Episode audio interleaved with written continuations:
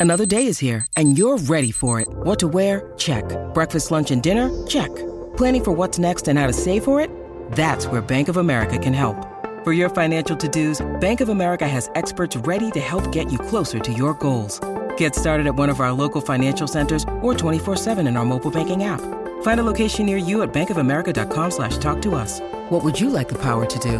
Mobile banking requires downloading the app and is only available for select devices. Message and data rates may apply. Bank of America and a member FDIC. With threats to our nation waiting around every corner, adaptability is more important than ever. When conditions change without notice, quick strategic thinking is crucial. And with obstacles consistently impending, determination is essential in overcoming them. It's this willingness, decisiveness, and resilience that sets Marines apart. With our fighting spirit, we don't just fight battles, we win them. Marines are the constant our nation counts on to fight the unknown. And through adaptable problem solving, we do just that. Learn more at marines.com.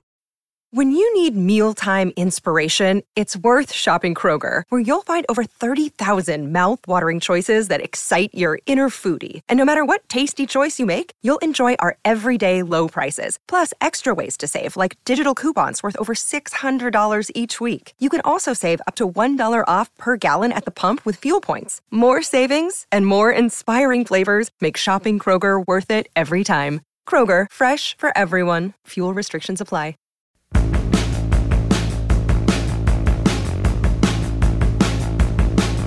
Well, hello everyone. I am Matt Williamson, and I am coming to you right at the final whistle. So I have no clue about if the Steelers are going to the playoffs or not, but I know they went to Baltimore and got a win.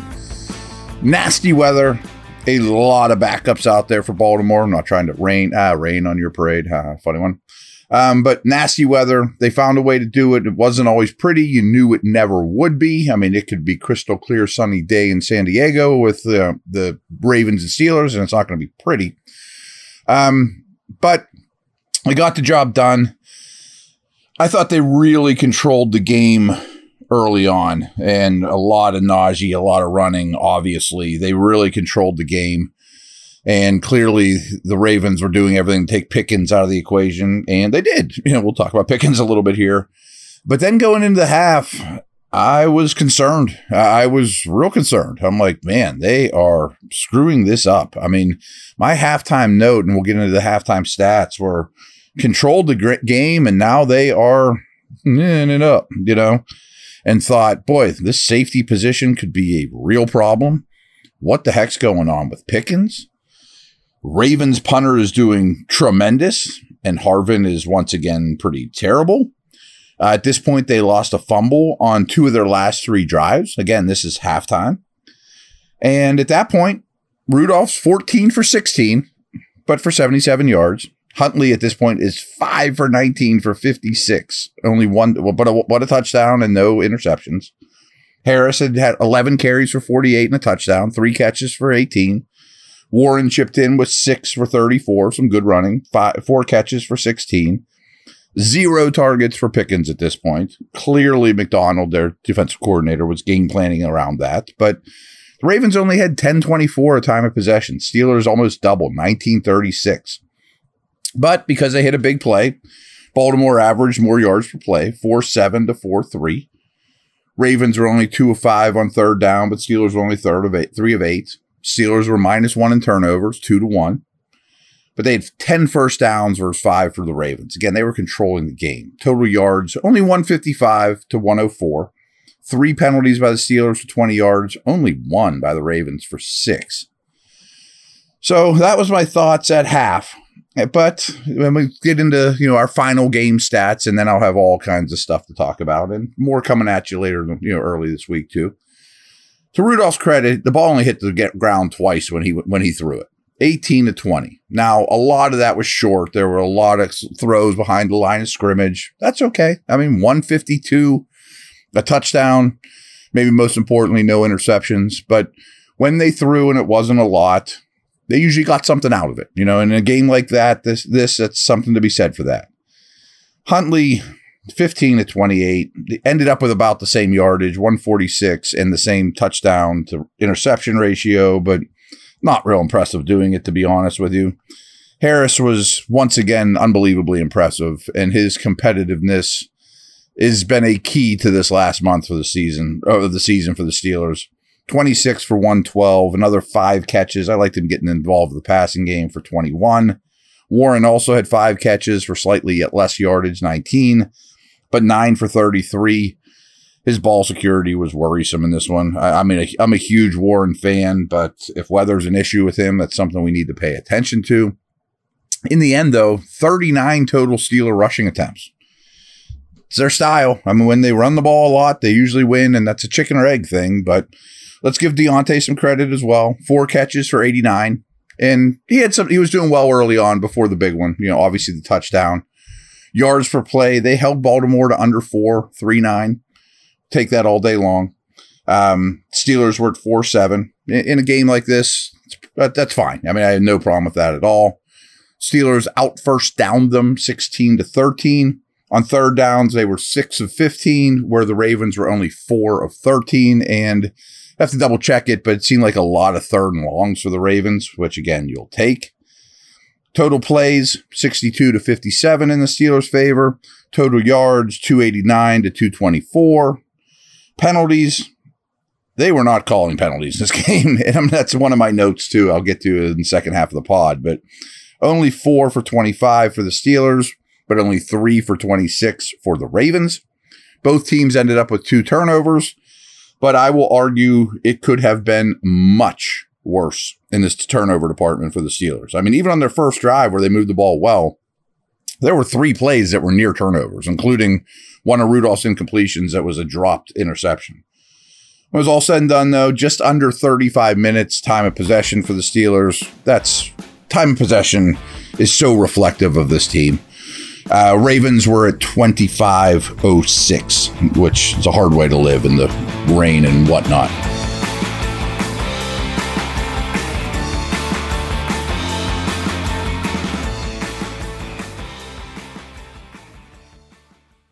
Folks, with the NFL playoffs right here around the corner, and the NBA season in full swing, Bet Online has you covered with all the up to the second odds, news, and scores, with additional odds, lines, trends, and info on both desktop and mobile.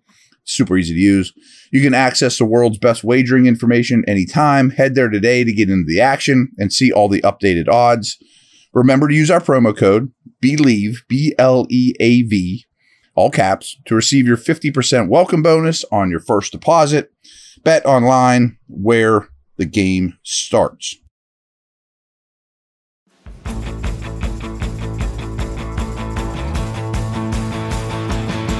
Win's a win, great. And hey, no one thought this thing was going to be pretty. And I, I, don't even care about pretty anymore.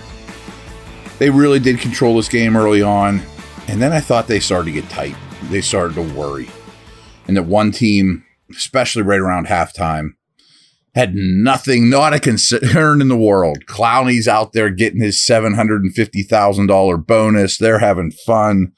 Starters look like they come on and play when they feel like it. You know, I mean, like, we don't care one bit. We are out there loose as can be. And I thought the Steelers got tight. You know, got concerned, started squeezing the golf club a little too much. You know what I'm saying?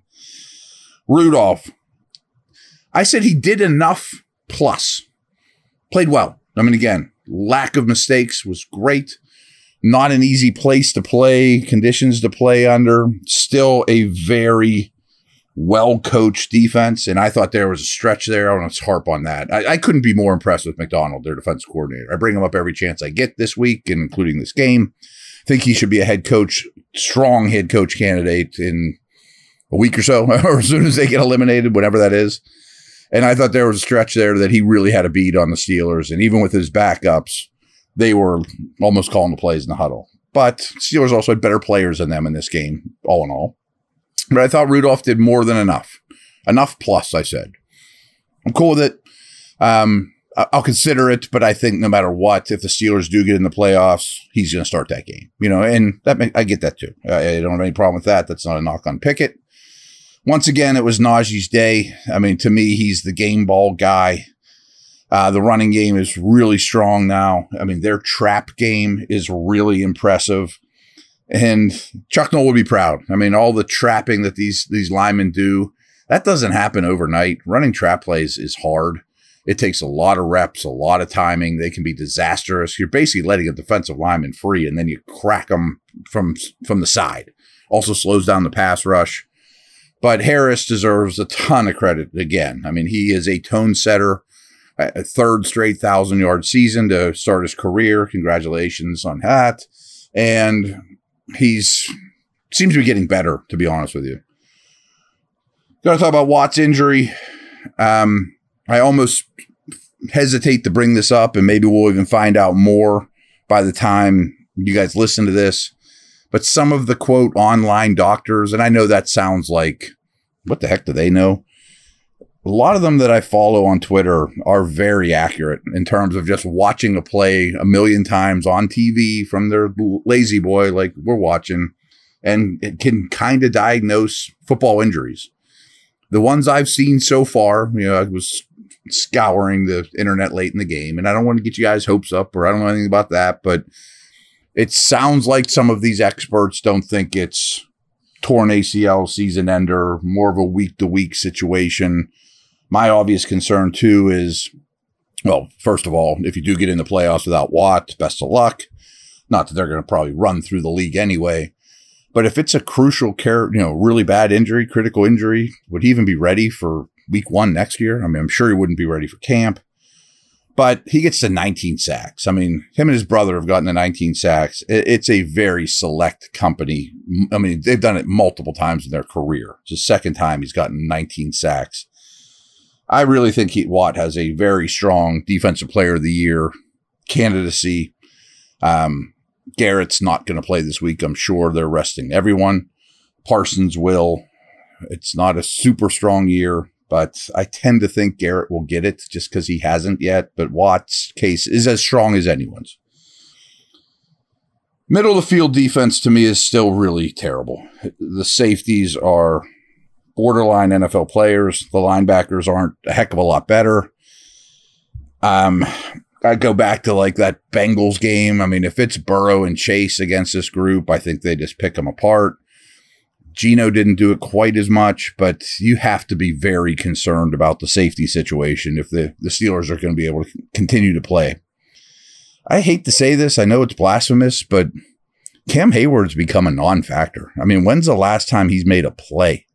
I'm not saying he's getting pushed around out there. I mean, he's been fine versus the run. He is formidable in that regard. But when's the last time he's made a play? So many Steeler fumbles. I think there was six or seven. Only lost two. Could have gone much worse. Yes, I know it was raining, of course, and it, the weather was horrendous. But you fumble that much in a football game. Pretty fortunate it didn't go worse. Pickens, the end around for the first was obviously this goofy charity type of thing.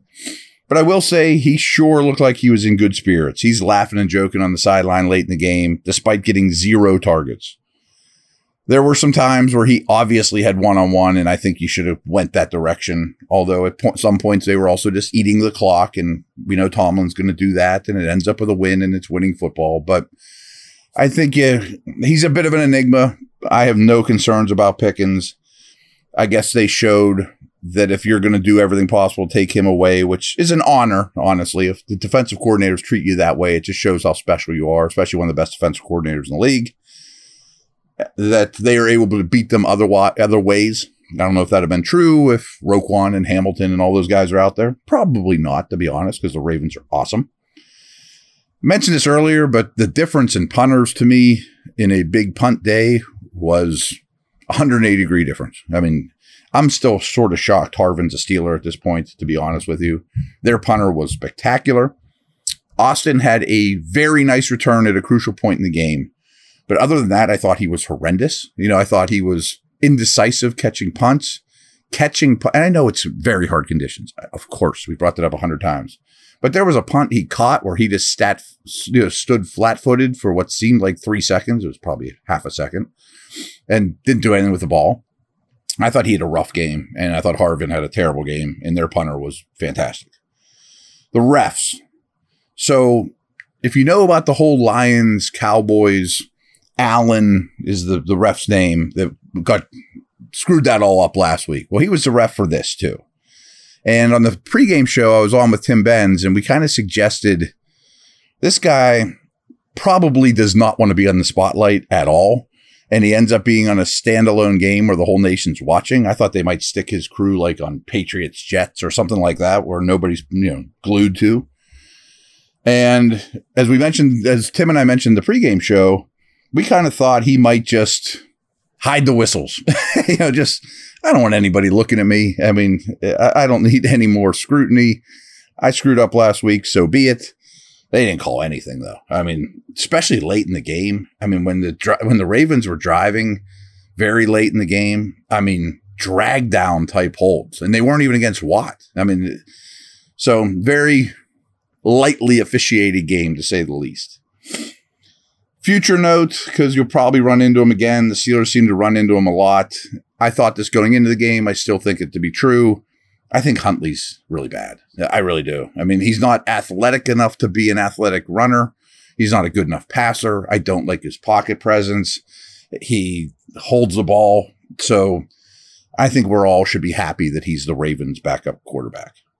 Um, this was a win over a lot of backups pretty late in the game. I looked out at the the Ravens O line and Linderbaum wasn't out there, and it looked like four backups. And then on the final drive or two, they put some of those guys in.